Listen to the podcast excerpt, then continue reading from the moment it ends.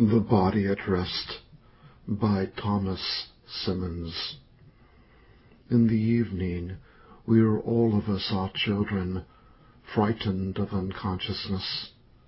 The story's end. This is the end of the story. Rest now.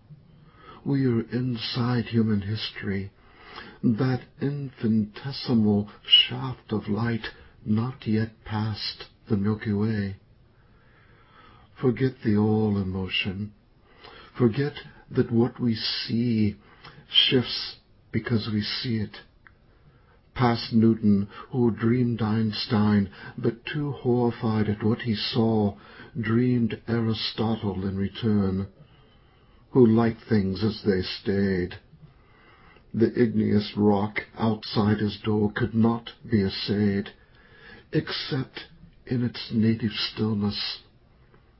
Ah, stillness now!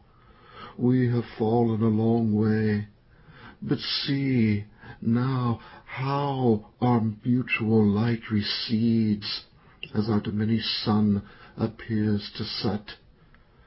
Some days it is enough to have done simply what we have done, and in our night begin to dream our journey past the speed of light.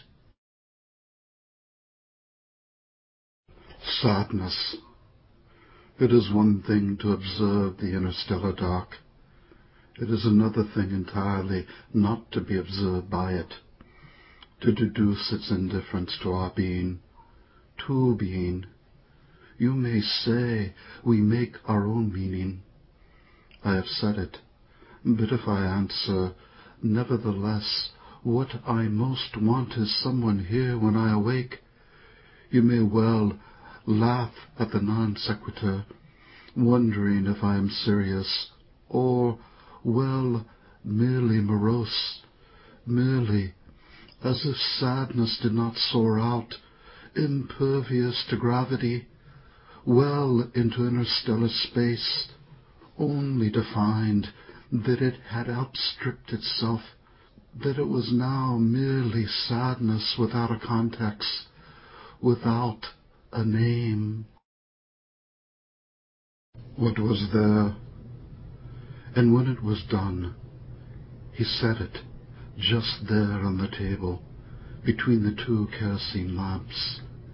Invisible, indivisible, it was his heart returned to its primal state. Only he could see it.